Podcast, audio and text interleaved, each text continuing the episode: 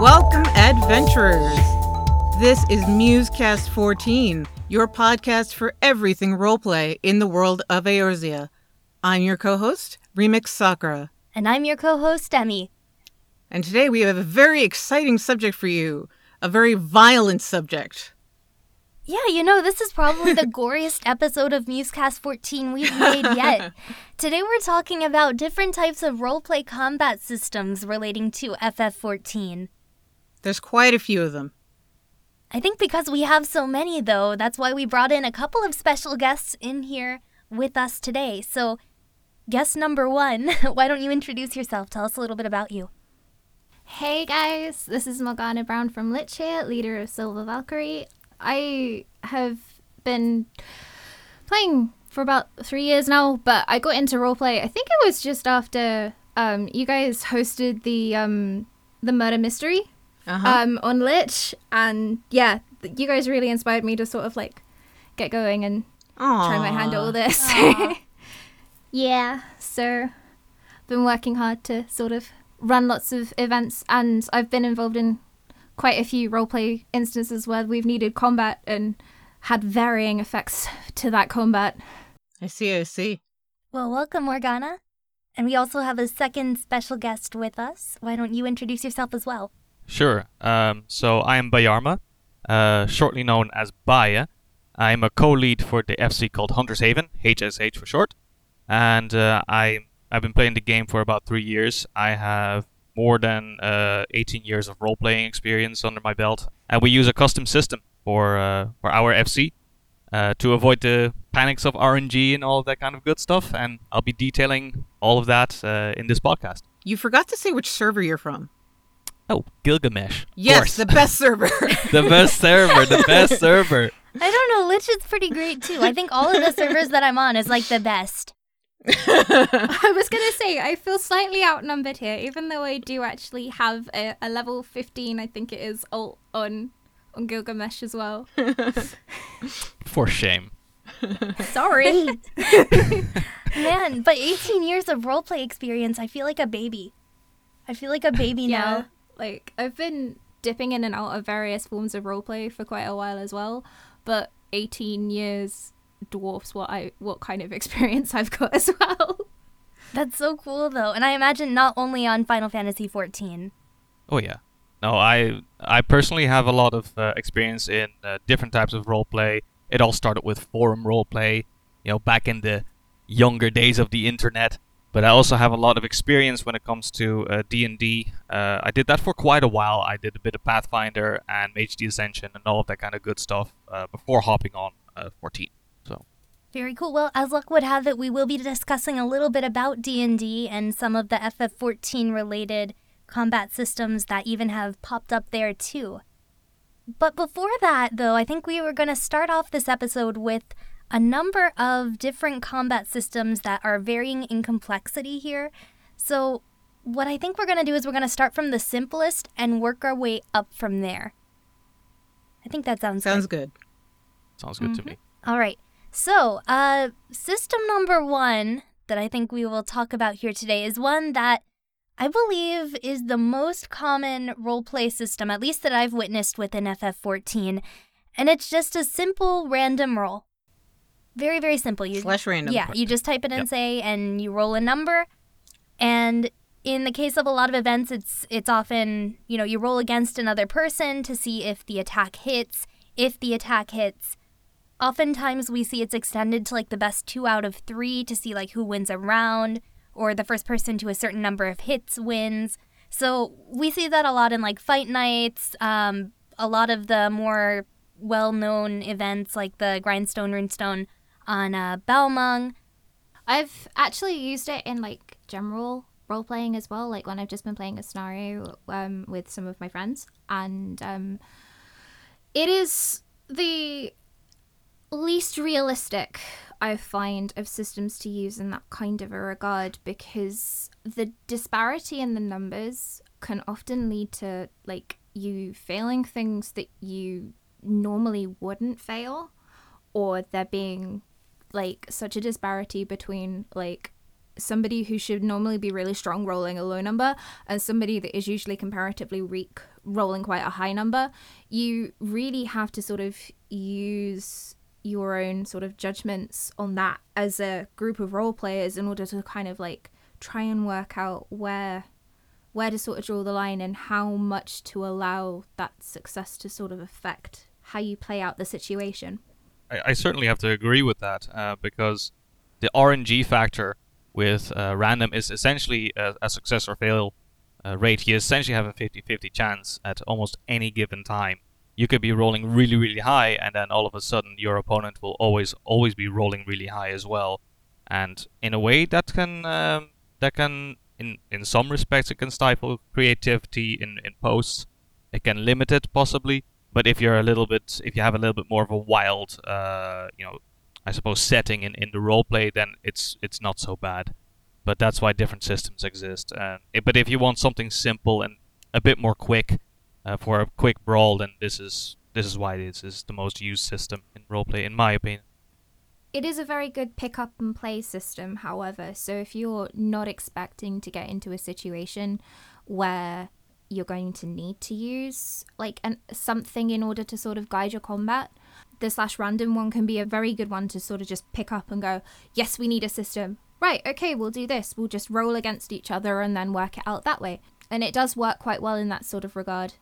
I have seen advantage and disadvantage used with this sort of thing as well, but I think that that's going to more be talked about later. Well, maybe we can we can always talk about them now. And I mean, like you're saying, it's it's very very easy and simple to pick up and go. And by that token, if you have a lot of people who might be new to roleplay, or if you want an event that is very approachable to all sorts of different types of people, the rules are very very easy to describe. Yeah, it definitely works very well in those sorts of instances. I mean, I've heard you guys talking about a lot of the sort of Fight Club type events that you guys have seen being run, Uh-huh. and actually, it that it works really well in those sorts of instances because you can really sort of bounce off each other in that regard because both of you are fighters and both of you are going to be seeking to win and like some really good creativity can then come out of those sort of comparatively failed rolls and things I've also seen the slash random used actually at a volleyball tournament. No, wasn't volleyball, sorry, it was dodgeball we were playing um, on the Mist Beach uh, last year, actually. Um, and that ended up working out really well. Again, like you've mentioned, it was a three strikes and you're out type deal. And yeah, that was actually a really good fun. I was last in, but I still didn't win. At least you had fun, right? At least you had fun. Yeah. Can I can I chime in? Yeah, so it should be noticed that these fights don't just involve people rolling slash random. What happens is when they see who wins and loses, they actually like write a post. You know, write a little bit of di- dialogue in creative writing style, in RP style, as to what happened. Like the character bounced across the room, or like the character fell to his knees, or the character slashed, or you know, that's where the creativity comes in. Yeah, and the really interesting part about it is even if you have somebody who isn't all that familiar with writing out all those descriptions, you can have somebody like an announcer fill in those gaps too, so that the people watching are able to do it. Now, ideally, you know, in a, in a perfect world, everybody knows what they're doing, everybody's able to do this, but now in a perfect world, of course, everybody's writing up their own descriptions and such. But an announcer type thing can kind of add to the excitement, and it's very, very easy to see what's going on. So it's it's a nice supplement that can help out with the random system, even if the system itself is very simple. You can still make the event exciting.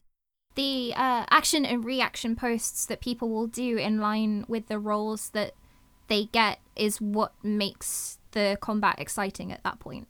Yeah, not so much the system and its, in this case, lack of complexity.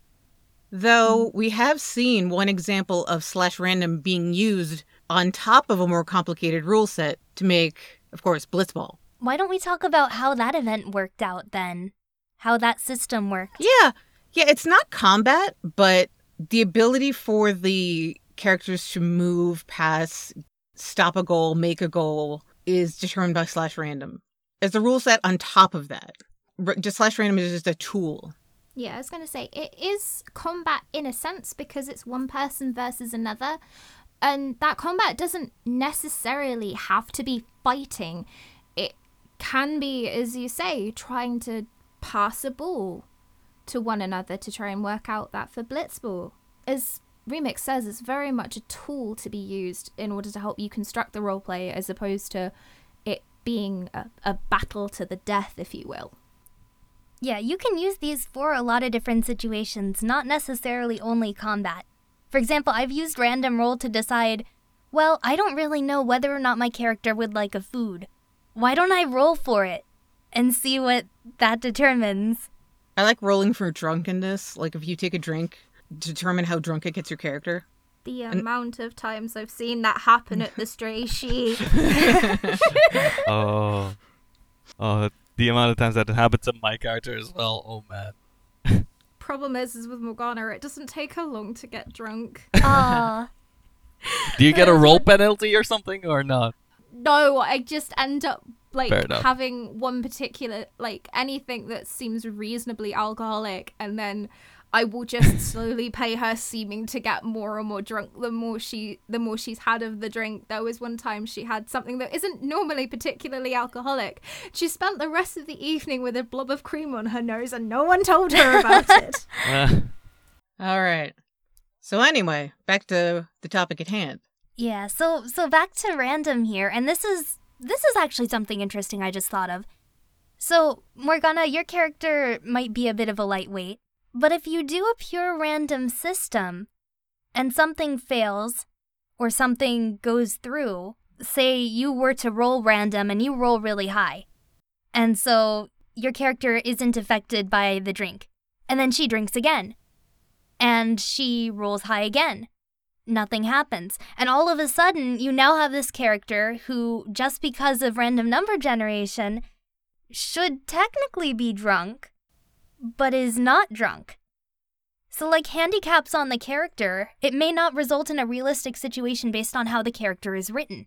You know, if they're a really good fighter and they go up against somebody and that somebody is fighting for the first time and all of a sudden they just get walloped by this random number system, I mean, that's it. It doesn't really yeah, take that into is the account that. downside of of, of, of, yeah. of of the random versus random. Uh, but there's ways around that too. How did we get on the subject of drinking? I don't know. Uh, it- because Because because it- it was uh, because the topic was uh, mainly about uh, it wasn't necessarily about fighting, uh, but more so about a challenge to your character. So, for example, passing a ball or having a drink, and that's how that's how we ended up on that tangent. It's a rhetorical Yeah. question. Oh, damn it! You didn't actually have to tell me. But no, because it at that point it becomes the player versus the drink, and so it does make sense to consider it a form of combat in that regard. I shall face off against you, drink. yeah. Anyway, now that these drunks are finished talking about drinking, Wow, judgmental much? Okay. I'll have you know. Says the admiral. Yeah, says the admiral, and then the the one who Uh, actually can hold her alcohol pretty well, and then touche. the kid who doesn't drink.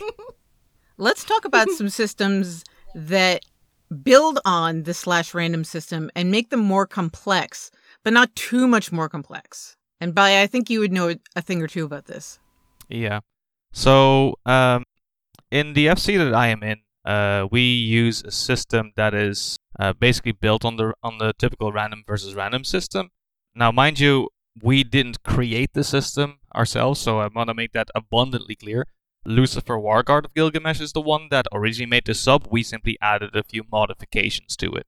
So, basically, to avoid this whole uh, the, the the problem of going uh, a random dice versus a random dice, uh, it there's too much RNG involved and it's too much 50-50 for success. So the way how we decided to overcome that uh, using a previous system of Lucifer Warguard, I'll briefly explain about how his system works and what we did to amend it. So the way how his system works is that you only basically essentially roll for initiative at the start just like normal. But then after that, you only roll once, only for yourself. And essentially, the way how it works is that with the random system, you have three numbers. you could roll, let's say, uh, I'll, I'll give a brief example of a regular number that, that you could see. Let's say 555. That's your roll. The way how it works is that the first number is the accuracy modifier. Namely, you have to check whether this number is above a certain threshold, and if it is, you are guaranteed to hit. So, for example, rolling over 300 is a guaranteed hit. So if you rolled a 555, great, you did you did some damage. The second number in this case in the 555 is the damage that you have dealt to your target. And I need to explain one tiny little tidbit about this is that you use a HP system. You just simply assign health points to each individual who is participating in the battle. And you basically check against uh, damage against damage and it really drastically reduces the RNG factor by a lot more. It's about a 70% higher rate of actually hitting a target. The last number is the critical hit modifier. So, in other words, if I roll uh, 555, I just do, let's say, regular damage. But if my numbers were 500 and let's say 59, then the 9 which is the crit modifier, determines whether I have done a critical hit or not. And we can determine as a GM what that means as for a critical hit, whether it's double damage, triple damage. It depends on the GM. The way how we have it is that it is simply is double damage. So that is uh, essentially the basics of Lucifer's system. Uh, we added a few things onto that. We've changed a little bit about the you know the, the critical uh, modifier. Uh, what do you do if you roll a ridiculously insane uh, high number, let's say 999? Uh, do you just calculate it as normal? Is it the same as let's say a 599, or you know? So these are the kind of questions that you would have to come and ask. But then that's where we come in, and we simply make changes to this existing system. And again, full credit to Lucifer for this. Again, we didn't make it the, the the baseline for this. We did take it with his permission, and we gave him full credit for it. But we made changes. So, for example, the way how we want to make sure that players are rewarded for really high numbers is by allowing them to not only do extra damage or essentially just to do a limit break. And everybody here knows what a limit break is, and I think everyone would enjoy doing a good limit break on the enemy. But because it's so rare, right, to have a really high number. So it, it's a 1 in a thousand chance that you'll roll 999. So that's essentially the way how we look at things for changing the way how RNG affects uh, a battle of, let's say, a really powerful opponent against a weaker opponent. Uh, you can even introduce um, penalties uh, on top of this system, uh, such as one opponent having maybe lower HP, or maybe there are some different kinds of modifiers because of their class. It's very, very easy to expand this system. So, but I'll, I'll I can keep talking about this for the next 30 minutes, but I'm sure that people have questions or commentary. So, I will pull the reins in on myself right now, and I'll let people talk as well. I, how how I wish we could let you talk for 30 minutes. Don't tempt me because I'll do it. I, I will do it. So we actually did talk to Lucifer, and he couldn't be here tonight to be a guest, but he went into detail in recording for us about his combat system, and there's even more subtlety to it. There were things like instead of attacking you guard, there was things like wearing armor and that affecting your HP or your race having a certain advantage or disadvantage. Really? Okay. Yeah. Okay, because uh, when when we took the system at the very beginning, essentially he didn't have those things in, so he must have uh, elaborated on his own system. Which fair play to him if he has. You know, it just but that just goes to show. You know, it just goes to show what I said earlier. The base system is uh, really really easy to expand upon. So I'm not surprised that you know you could take this and adapt it and change it very easily. So Yeah, I like that. yeah, props to him. I like that sort of idea. So having those additions and all of those modifiers really add strategy to how people can play. But if you add things onto just the sort of number that you roll, like the limit break, for example, then that just adds another level of, of fun to it. You're trying to get those high numbers, and it is random at the end of the day. but it adds an aspect of fun to something that you might not necessarily see at an event where they use just pure random rolls. Yeah, yeah, yeah, for sure. So, why don't we do this firsthand to get a look at how it works in a combat event? So, let's say that I have beaten out Remix for initiative, so I'm going to roll first. And so I roll my one number, and my number is a 725. How does that interpret with the system? You want me to, to elaborate on Sure, that Sure, yeah. for you? Yes, please. Sure. Okay, so um, let's say you you roll a 725. Uh, we've determined that you're the first one to roll.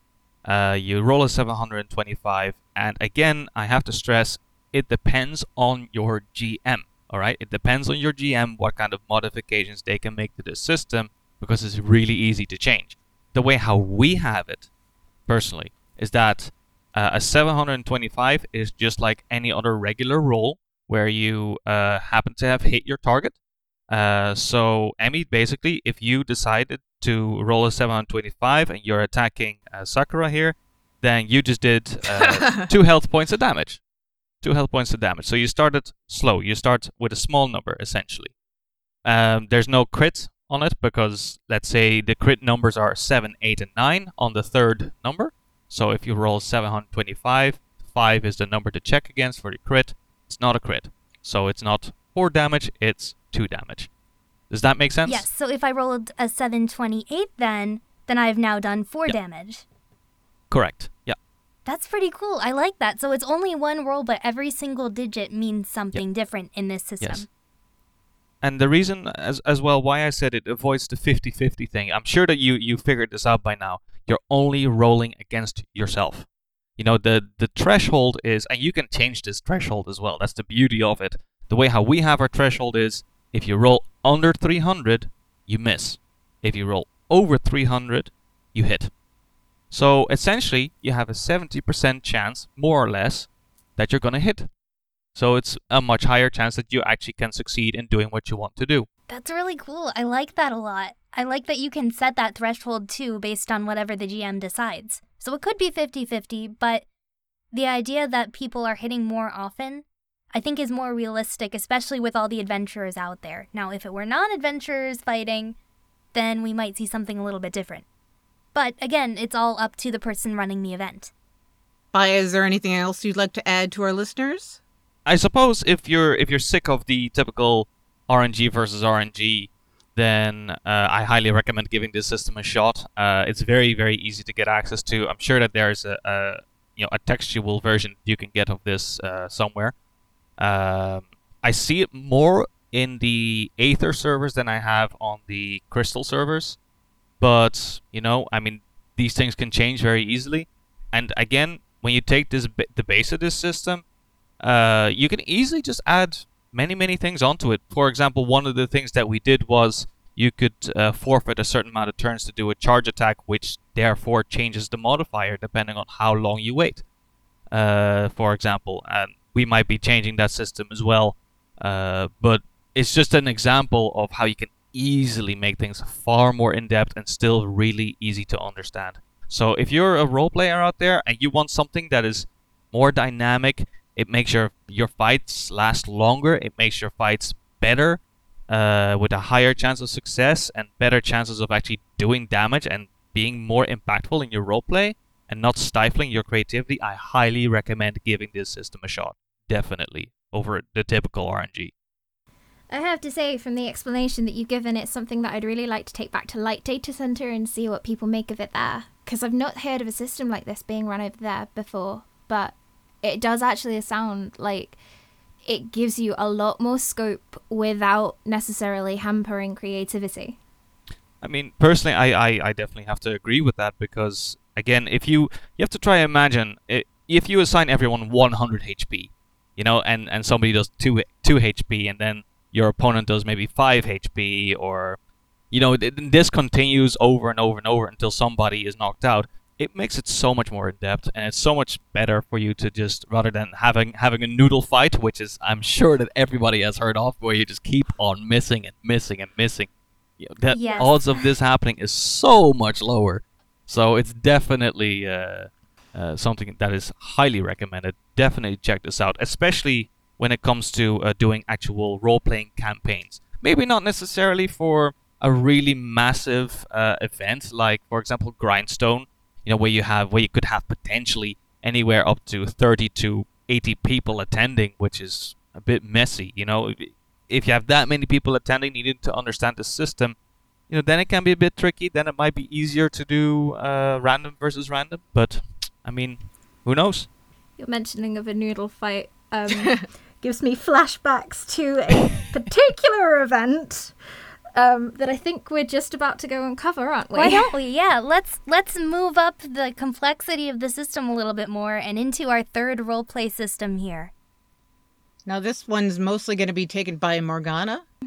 That sounds perfect to me because I have no experience with this one. I have no experience Yeah. with this one either. So I brought up the original guide, and it's a 30 page guide on how the system works. So that's a place to start of just how complex this starts getting.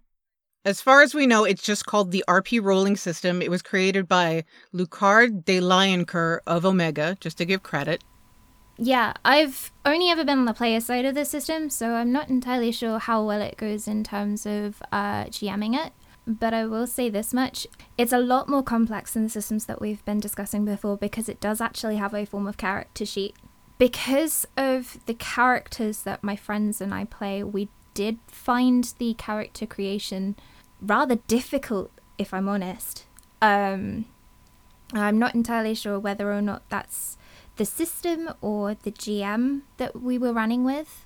Um, but it does kind of add emphasis to the fact that it depends on the sort of characters that you're working with as to what kind of systems can tend to work best. But I do rem- the incident in question um, that I was on about was that, and actually Remix was involved in this and was playing the Admiral for us in this particular system. And my group and friends and I um, were warriors of light and had been called to meet the Admiral quite a distance away from Limsa Lominsa because they'd been having some issues with some um, some murders that have been going on. And um, suddenly, the Admiral's left hand uh, suddenly sprung that they wanted to test us because this was admittedly our um, our test run into using this system and I, I, I have rather painful memories of missing every single attack I tried to make Aw. and being taken from 80% HP to zero in less than a turn. So I didn't even have a chance to defend myself. And the one remaining HP that I had taken off of me was taken by the edge of an AoE that was effectively targeting somebody else. So AOE, AOEs are a thing then. Yeah, in this particular case, they were. It was using a who, like, sort of like a conal AoE, I think, in this particular case. So it was kind of stated who the the attack was going to strike. Just to add some clarification to how much this hurt, Morgana's supposed to be the warrior of light. yeah, so so that kind of hurt a lot. Now, I will admit that my particular incarnation of the warrior of light is a healer. So she didn't have a lot of hit points to start off with, but I feel as if the enemies that we were put up against in this particular instance were they were balanced as if they were other player characters. Now, bear in mind there were six of us and six of these other characters, and we spent most of the evening using the combat system. Now, don't get me wrong, a long drawn out fight can be quite fun, but only if it keeps moving. And I felt like the system made it kind of too complex in a way. I'm not necessarily bashing it because, like, I don't know, sometimes people do prefer slightly different things, but it is very much down to personal taste. I'm honestly trying to stay neutral on this. I don't. I don't mean to be sort of bashing the system. Oh, system. that's okay. honestly. Well, why don't we talk about how the system worked then? So you create your character, right? And how did how did character creation work in this? There's a 10 no 9 step system. I've just pulled up the document so i can see it again. But you start off with 10 strength 10 dexterity 10 vitality 10 intelligence and 10 mind. You then apply a race template. You then apply a role template. You can then allocate three more stats of your choice. You then add 10 points into a job skill and then you can divide 30 points among other non-job skills which then affect um, your bonuses against um, like when you're rolling to perform a particular action. Because yes, the system actually goes so far as to make checks for things like healing, perception, escaping, like pretty much. If you can think of it as being potentially a roll, you'll have to roll for it in this particular system. And then you've got an evasion stat, a resistance stat that is based upon your um, attributes and your armor bonus. Yes, you even have to pick an armor that your character will be wearing. And then, depending upon your role, you will add bonuses to particular stats, as well as working out like your attack attempts as well. There's that to it. And then you get two fate points as well, which you can use to basically like resurrect your character and re-roll and what have you. So what you're saying is we got to do a lot of math. Yeah. all the numbers in this, yeah. I'm looking at even at all the steps involved, even in the in the attacks and the output damage. There's a lot of maths in this. Yeah, I mean, don't get me wrong. It in the right situation, I can definitely see a system like this working. Um, I mean, it's even gone so far as to create stats for the carbuncles, the fairies, the eggies, even Demi Bahamut has its own stats. Wow. You know, So that's that's Yeah. very very complex in terms of like what people can do and like the success of an attack depends on a lot of different things. Yeah, I mean, they've even gone so far as to create a method of uh, drawing cards. So you don't even have to use the mechanics that are in the game to draw the card. You know, you there's like actually a random roll for what card you're going to draw as an astrologian. As I said before, they're AoEs, and like you even have basically auto attacks as well, like factored in. That sounds like a real life boss battle. Like imagine that you're going into a raid battle and you see the AoEs or you don't see the AoEs in some cases. And you have auto attacks going on and you have healing checks and you might have, you know, DPS checks or something like that. The key thing is though, and the reason that I got clipped by that AoE is because there isn't a rolled opportunity to dodge. It is based on a stat that has been predetermined. Oh. Yeah. So you're only making one roll against another person's evasion or resistance stat, depending upon whether or not you're using a physical or magical based attack. And then that determines whether or not you hit, as opposed to rolling to. If I think I'm remembering that correctly, because there is definitely a stat involved. Well, I guess that in a way it's good in that you're saving time, relatively speaking, about worrying about whether or not it'll hit. On the other hand, like you said, you just got hit by that AoE. You know, you'd better hope that your evasion skill was good.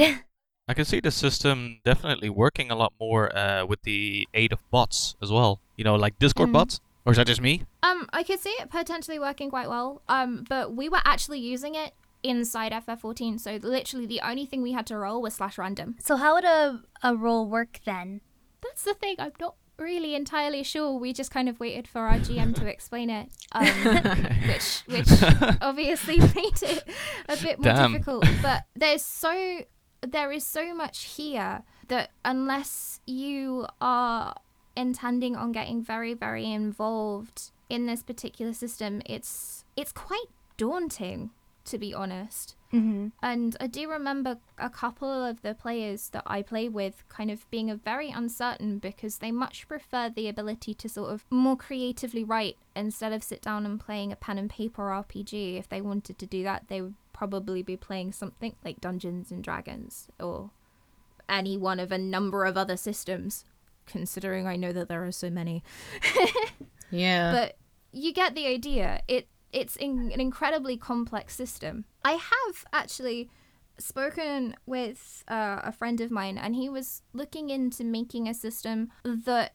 had some very simple numbers to sort of work out whether or not you you hit or you missed. And it was a lot, lot simpler. Though it still ha- it did still have a character sheet. The problem is, is that it's still kind of in the early stages of development. Otherwise, I'd go into it a bit more. But I honestly found because I've only done one run with this particular more simplified combat system, but it was a lot easier to to deal with just because you could take a look at the number that you got and see how things were laid out really quickly. Whereas with this particular system, I was having to wait on the GM to explain it to me because I took one look at the document and went, I've got absolutely no idea what I need to know. Whereas when I'm sat there, when I'm sat there with like second edition D and D, which I now play uh, every Saturday, I've got it committed to memory how to work out whether or not I succeed or fail at a roll on a D20 just because I've well, I suppose part of it is because I've now played this consistently for quite a long time that I have just like osmosed these sorts of details and I didn't really play the system very much. I just couldn't get my head around how all of these things were calculated. Yeah, again, that's probably just me. I, I don't want to put you guys off of using the system if it is something that you found and you found works well for your group of friends because systems are very, very much based on what you guys feel comfortable with. This is basically RP Combat Savage. Um, I, I'm looking. I'm looking through the document now, and it's like this. This this person has literally thought of everything. The document is 30 pages long. There's rules Yeah. for dueling. There's potions. There's ways of changing your character stats, like upgrading them. There's mounts and minions. there's every job in Final Fantasy 14. There's potions. there's blue magic. Blue magic Yes. of all the things. There was a lot of time put into this document. I was going to say, there was a heck of a lot of time put into this document, but it didn't have the same variance as what I've used sometimes when role playing and being able to use the skills that we've already got in 14 as a basis. And it was very difficult to try and translate the skills that we do have in game into this as well. And to make it feel like it's something that fits fluidly together because although that there's a lo- been a lot of work put into the system i'm not denying that for a second there wasn't necessarily all of the all of the tiny little things that make a class a class that we know from playing the actual final fantasy 14 if that makes sense For sure, for sure. This is the top tier of complexity. We started at the simplest and went all the way to the top to something that is maybe like a D&D equivalent or higher or even more complex. Why don't we go outside the box though? Why don't we talk about D&D? Yeah, we want to make a special m- mention for a system that is not intended to be played in FF14, but is an adaptation of D&D of Final Fantasy 14. Yeah, So honorable mention. it's it's kind of cool because you don't necessarily need to be playing Final Fantasy XIV then in order to have elements of FF14. In other words, the world of Eorzea can go outside of the world of Eorzea. So this system was created by Sorensen Asgard of Gilgamesh, who's a good friend of mine actually. Um, and he just created this entire overlay to Dungeons and Dragons. I think it's the fifth edition from what I remember. And like I said before, you don't really need to have Final Fantasy XIV knowledge because it's this handbook that you can use to put this Final Fantasy XIV overlay onto your game of Dungeons and Dragons. So, for example, the handbook includes things like all of the races, the cultural overviews of things like the Au Ra, the Lalafell, discusses the clans, the alignments of characters. He kind of takes the way that the characters have been described in the lore and then says, okay, if I am a Lalafell, what kind of alignment would I be more likely to have? And so it's it's just this really cool way to be able to play Final Fantasy XIV without being in Final Fantasy XIV. it definitely covers all of the uh, the essential basics that you need to know. Uh, I definitely know that some of my D and D friends who have never touched the game will be able to pick this up within no time at all. Uh, I did. I do have a bit of experience with this system as well. Uh, only one sh- very, very, very short and brief campaign, but it was uh, relatively in depth of what we did do, and uh, it, it- I would, I would, uh, I would you know, guesstimate this to be about the same complexity as Pathfinder, to be honest, uh, which is also a relatively entry level uh, D&D uh, variant. That's what I think personally. I don't know if anybody agrees or disagrees with me. Now I'm not familiar with Pathfinder all that much, so I I cannot speak for for that. That's that's You're- okay. You're the sage here. He's a wise one. the sage. Okay. well, uh, it, it this I well. I, I won't talk for too much because I don't want to overtake uh, anybody who wants to add anything to it. Uh, from what I uh, have experienced with this, this was done on Roll Twenty, and I gotta say, when we did this on Roll Twenty, it was smooth sailing. You know, uh, I don't know if anybody has any experience with Roll Twenty here, but you have all of your D and D functionality on there. You have a compendium, you have character sheets, character stats, all that kinds of good stuff, and you only fill in what you need to fill in. You don't have to fill in every single little tiny tidbit detail of the templates that they provide you, and you can still put in uh, maps and uh, character icons, HP, all this kinds of good stuff, and you can just use the the uh, actual classes that is built into this document uh, that uh, Sorensen made, and you basically roll uh, different types of dice depending on your class, and then you move, let's say, different squares on the on the map, or however your GM wants to do it. I personally found it really easy to pick up. I I thought it was really easy, just like Pathfinder. Uh, Pathfinder is just as easy. It's pretty much entry level D and D. Uh, it's not as complicated as Mage the Ascension, but I won't I won't necessarily go into Mage the Ascension because it's not completely relevant to this. But for those people who want to have a touch of D and D while still having a bit of familiarity uh, to what's you know kind of lore that they're familiar with, I would definitely recommend taking a look at this document, uh, the FF14 with the D&D companion guide, uh, the Stormblood one. It's definitely really, really good. There's a lot of information. The document is clean. There's it's easy to read. Uh, it pretty much answers every single tiny question that you want about, you know, racial stats. You know, it's not even that much emphasis about class stats, what kind of offensive, defensive abilities, support abilities, all these kinds of good stuff. It's right in there, and it's okay. It helps if you have uh, previous D&D knowledge. I will say that. Uh, that's probably why I found it so easy to pick up because I came from a more difficult system. But in my opinion, I thought it was really easy. You know, uh, I, I took a good look at everything, and I would recommend this for pretty much any beginner who wants to dip their toe into into D and D.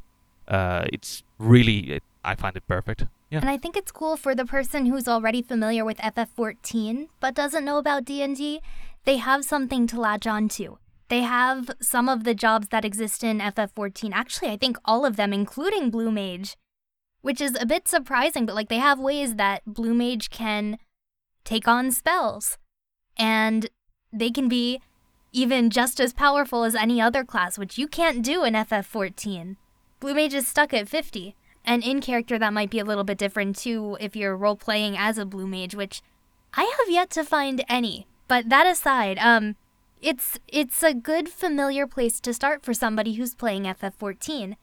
And they updated it with the release of Stormblood. I'm hoping that there's a Shadowbringers update, but I mean they have they have even Viera in there.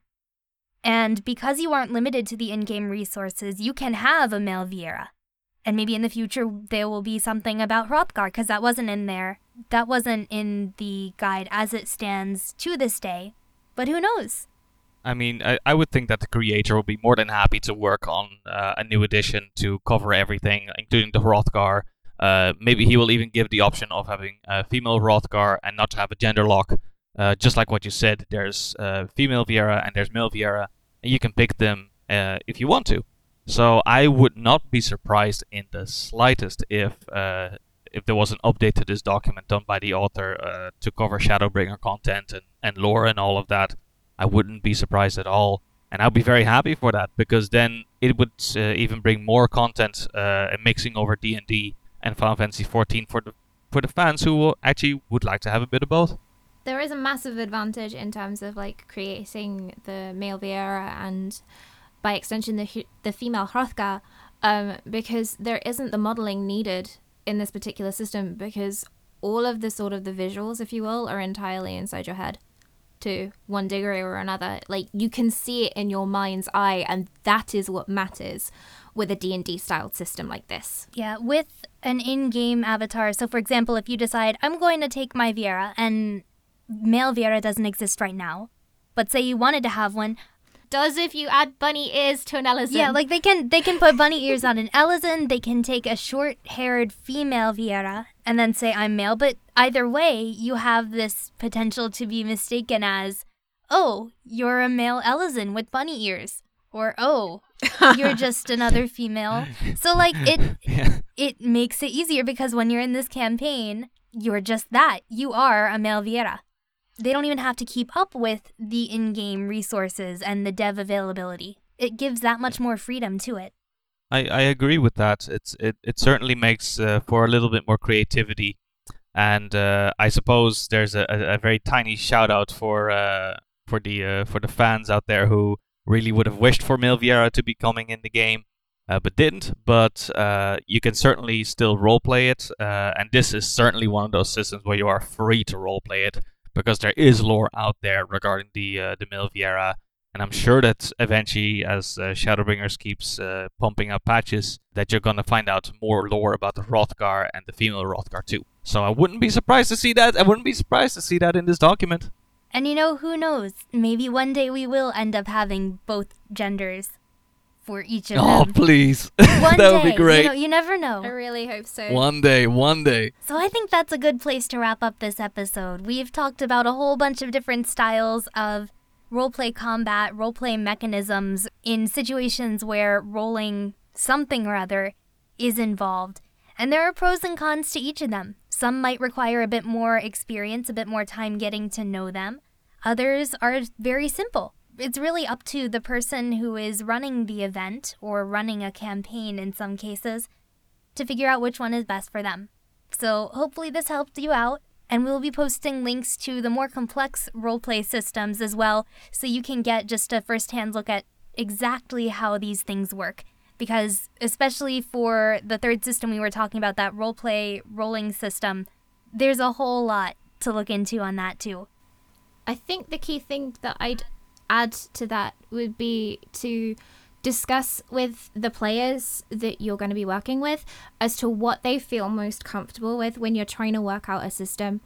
Because to be honest, if you've got players that are not feeling comfortable with the system that you're using, they're not going to enjoy playing. And it, speaking from experience, it will start to feel like a chore.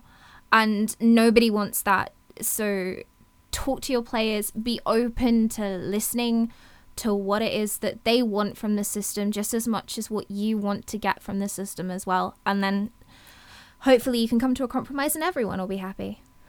I think as well it's very important because I, I completely agree with that. I think it's important to also emphasize you can use multiple systems for multiple different types of events within the same free company or within the same roleplay group. You, there's nothing stopping you from using multiple systems. So it's definitely good to bring it forward and, and put the question on the table of what you're comfortable with, depending on what the event technically kind of dictates. So I definitely have to completely agree with you on that. Yeah. I think roleplay combat is a really interesting topic because you can not only beat on the enemies in the field, you can beat on your friends at fight night. it definitely adds a whole new dynamic and it mixes it up because it can be very easy to slip into the trap of always being on the winning side, I suppose. Um, like, because everyone naturally wants to win, and it can become very, very difficult to figure out a way to make the fight work in a believable fashion for both sides of, of the combat, if you will. And therefore that's where the sort of the combat system comes in. And it does add that sort of element of you have something to respond to that isn't necessarily just pre-choreographing everything. Couldn't have said it better myself.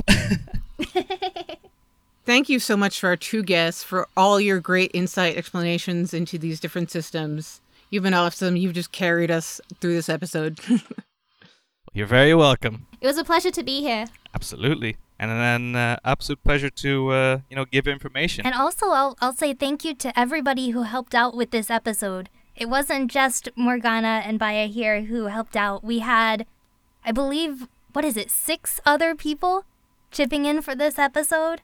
Yep. Lucifer Warguard, Iris White Willow, Cosplay on Discord, Araith on Discord as well. Just thank you to everybody who helped out with this pretty darn complicated roleplay combat episode. Indeed. So, hey. Hey.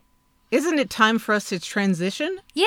To story time? I guess it's about that time. Yay, story time. Let's do it. So, we have four people, so I'm going to say let's try and keep all of our stories pretty quick.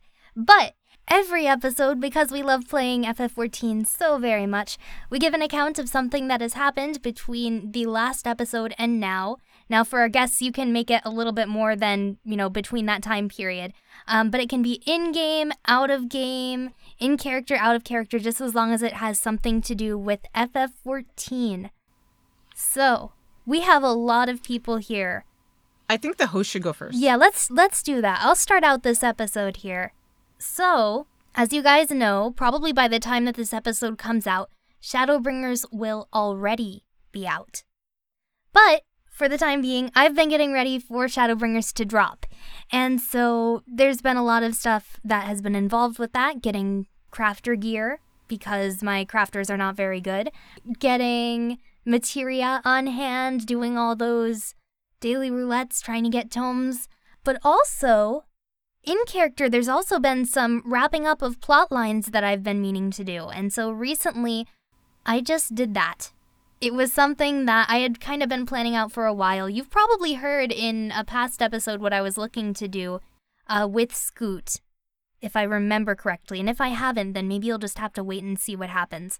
Um, but Scoot recently decided that he was not going to fight on the first. And so writing that post was something that kind of added some closure to me for Stormblood. And I was trying to leave people on a cliffhanger for people who are watching Scoot's little adventures. And so, you know, it's it's like, man, I'm seeing everybody kind of get worried and sad and like it's and it's a real problem I think that can happen for some of the Warriors of Light where they just don't want to fight anymore. With all of the journeys that the characters are going through in such a short period of time, especially if we consider maybe we're in a time bubble, it's it's a lot to go through. And there's also the idea of like just kind of staying true to yourself was part of why Scoot decided that he didn't want to be a paladin for a while.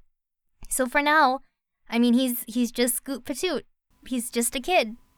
That's how he's gotten ready for taking on whatever the first has to offer is really by saying, I'm putting everything down and I'll go, but I'm not going to fight.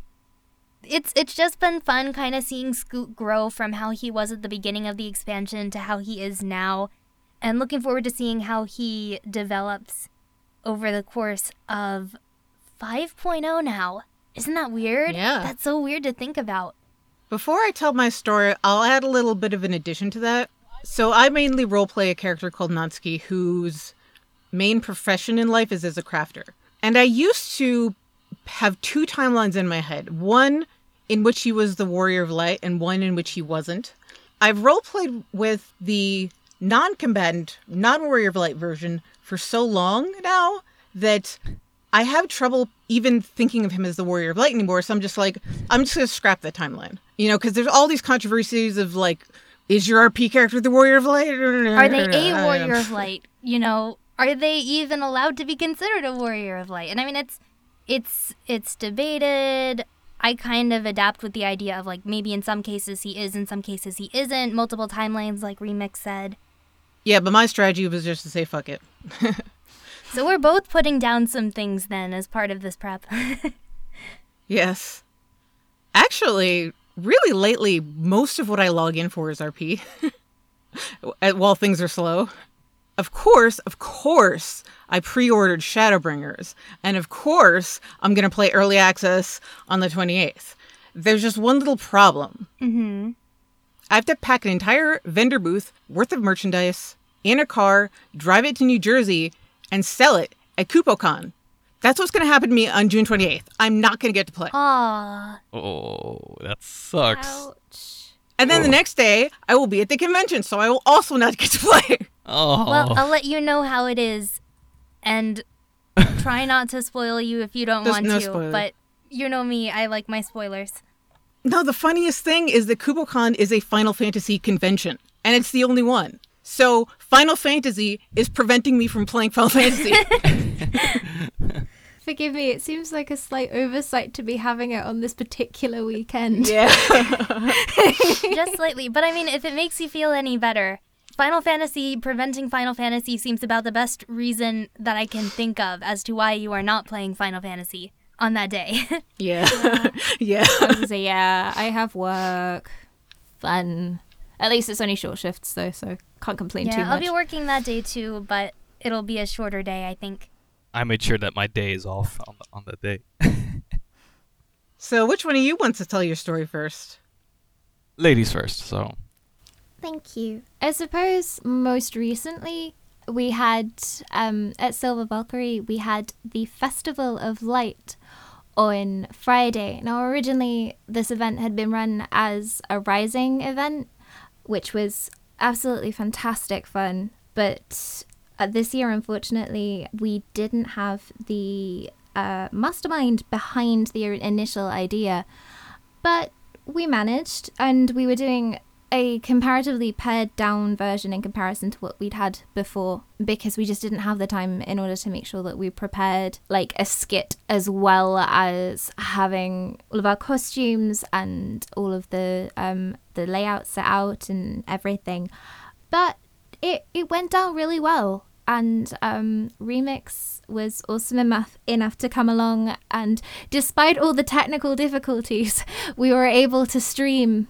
uh, most of the event, which was really really good fun. It was nice to sort of give an insider view to the sort of things that go on behind the scenes when Silver Valkyrie is running an event, because we're always in our own little cool sort of hidden away and trying to make sure that we keep on top of everything and make sure that we keep the keep the show running nice and smoothly. And I think it reflects well because I've only had positive feedback from those that were involved, which I'm really, really happy about. We do have a couple more events coming up soon, if I'm allowed to do a little bit of a, plug on that one. Thanks. Um, so, although we haven't actually got official dates set, we've got two events planned for August at the moment. I'm expecting one of them to be early August and the other to be on the 30th, Friday, the 30th of August, because that will be our fourth annual Rising event. The Rising was the very first event that I ran within the game, and so it kind of really holds a special place in my heart. So I'm aiming to be bigger and better than last year. I wonder what we'll come up with, but only time will tell. And you can find that on the Lich server on the Light Data Center. Is it Bias turn? I do have a story. I have more than one story, but I have to pick one because it's nearly coming to a close. But um, I suppose uh, I'll do an out of character story, mainly about uh, myself and my experience in role playing in Final Fantasy and the many advantages and disadvantages that I've seen. Now, I have experience in role playing in the Crystal, uh, which is, well, it's now known as Crystal, where Balmung is and Mateus and all of that. Uh, that's where they are right now, and I've experienced role playing on those servers. I've experienced role playing on the Aether servers, namely on Gilgamesh, and I've seen different types of roleplay. I'm not necessarily talking about teams. I'm talking about the way how roleplay is just approached. Of course, you're going to if, if you're looking for the largest amount of roleplay and you want to stumble over people uh, roleplaying absolutely everywhere. The one server that you have to think about is obviously the Balmung server, uh, with Mateus probably as a close second. But you also have more uh, a resurgence of roleplay now in the uh, the Aether server, since there is, uh, I, I, I suppose, the RPCs are beginning to come together. Uh, one of my personal experiences, though, that I have to mention, which is again, it's majorly in favor uh, of Balmung, is that public roleplay is so much more common. But I have to say one thing that is also a major advantage for Gilgamesh is that dedicated roleplay. And what I mean with dedicated roleplay is more one on one, two on one, maybe maybe it's a group of people, a small group of people to do a campaign with for a long period of time. That's a lot more common on the Aether uh, Aether servers. Uh, so I definitely have to give a brief mention about that. And I've done many, many, many different uh, storylines with many crucial characters, including you know uh, mystery themes, uh, fighting themes.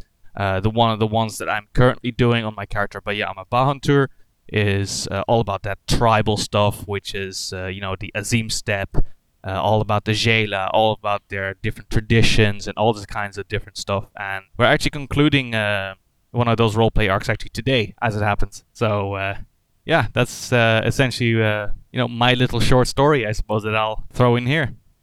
Yeah, I personally am very happy as an Aether data center role player. I kind of like that our RPC is not humongous. I feel like I have a chance in hell of kind of knowing everybody. Uh, I do have to say that is one thing about Crystal. You could argue that it's better or for worse, uh, and it's it. I think it's probably both. I mean, if you really want to find many, many, many, many different people to roleplay with on a day-to-day basis, it's a massive, massive advantage. But if you really want to know people a bit more closely, you want to know them uh, better as friends or make new friends and all that kinds of stuff. I'm not saying it's impossible on on Aether and Balmung, by the way. It's just that there's so much choice out there. Is you're not really sure where to put your time. I was gonna say, light as far as I know, it seems to have a lot more sort of smaller pockets. Silver Valkyrie, although it's reasonable, is still very, very small fry in comparison to even the RPC over on uh, Aether, and definitely in comparison to Crystal. But we have fun, and that's the main thing, I think. And that's the main thing with any sort of data center. You know, regardless of where you are, regardless of what the culture is, just find that place where you're happiest. It can be big, it can be small, it can be in between. Just, you know, find that place.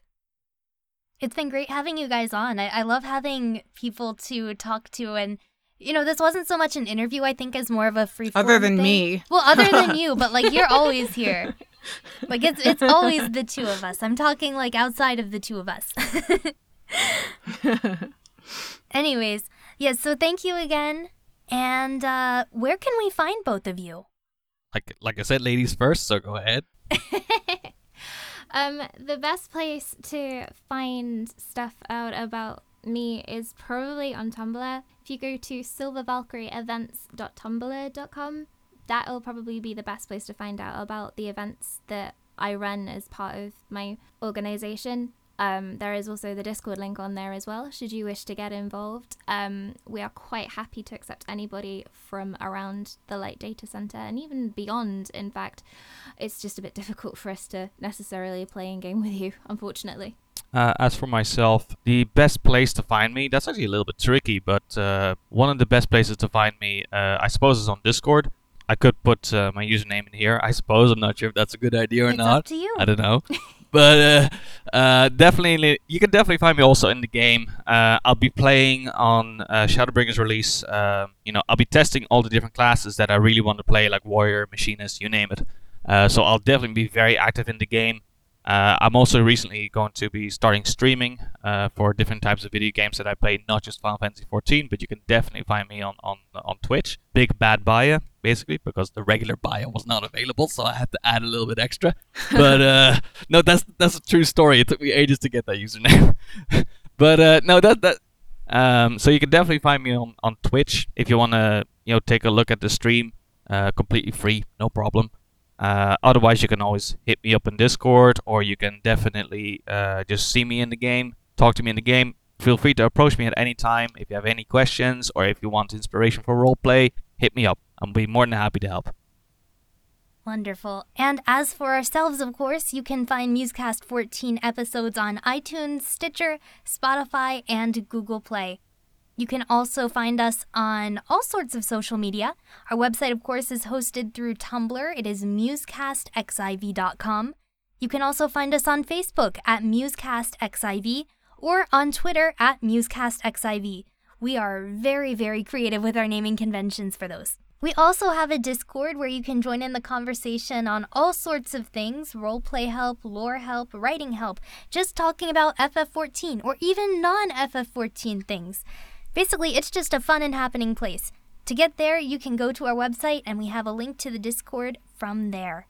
And occasionally we do stream on Twitch. Uh, we have storytime streams going on on Sundays. Say that three times fast. You can f- you can find our Twitch at twitch.tv slash musecastxiv. And if you like what you heard and you would like to support us in some way, there are a number of ways that you can do that. You can, of course, find us on Patreon, where for a monthly donation, you can get access to things like bonus episodes, things that we wanted to talk about in an episode, but just didn't have the time to put into an episode itself. And you can also get access to episodes 24 hours before they come out, which is always really cool. Another way that you can donate is through PayPal, which is a one time donation. And finally, you can contribute to our Twitch streaming efforts, a little bit different from the podcast efforts. Anything we get from Twitch, things like subs, bits, and the like, they go back toward Twitch and not the podcast itself. No matter what way you want to support Musecast 14, we are very grateful nonetheless. I can confirm we are very grateful. hmm And with that, this episode of Musecast 14 was brought to you by all our Patreon donors and was sponsored with love from our Musecast sponsor, Hershey. You can find her on social media, including her Twitter at Hershnifersh, that's at H E R S H N I F E R S H, or you can check out her FF14 and variety stream at twitch.tv slash Hershnifersh. That's the same thing there, H E R S H N I F E R S H. Thank you, Hershey. Shout out. Shout out. And uh, before we wrap up, of course, what episode is next? Where do we go from here? Well, we've had the world visit system for some time now. This system that has essentially merged every server on a data center into one big happy family, and in all cases, one big happy roleplay community. I honestly think it's the biggest thing to happen in roleplay since the RP status. And I think we've had enough time for us to kind of sit on it and analyze it. And with Shadowbringers coming out, I think we'll have a chance to analyze just how well the devs' plans for this data center shuffle, this world visit system, has worked out. So why not do that next? So, next episode, we'll be talking about that, but not only that, we'll be talking about a number of other ways that people can connect to one another in different worlds. Things like roleplay FCs and roleplay link shells, even cross world link shells. So, we'll be talking about a whole bunch of different ways that people can connect in FF14 from the server to the data center. Indeed, please look forward to it. That concludes our episode of Musecast 14. See you later, adventurers, and happy adventuring. Yep. See you next time. Thanks for listening to Musecast 14. Tune in next time when we'll be discussing World Visit from server to data center. Happy adventuring, and may you ever walk in the light of the crystal.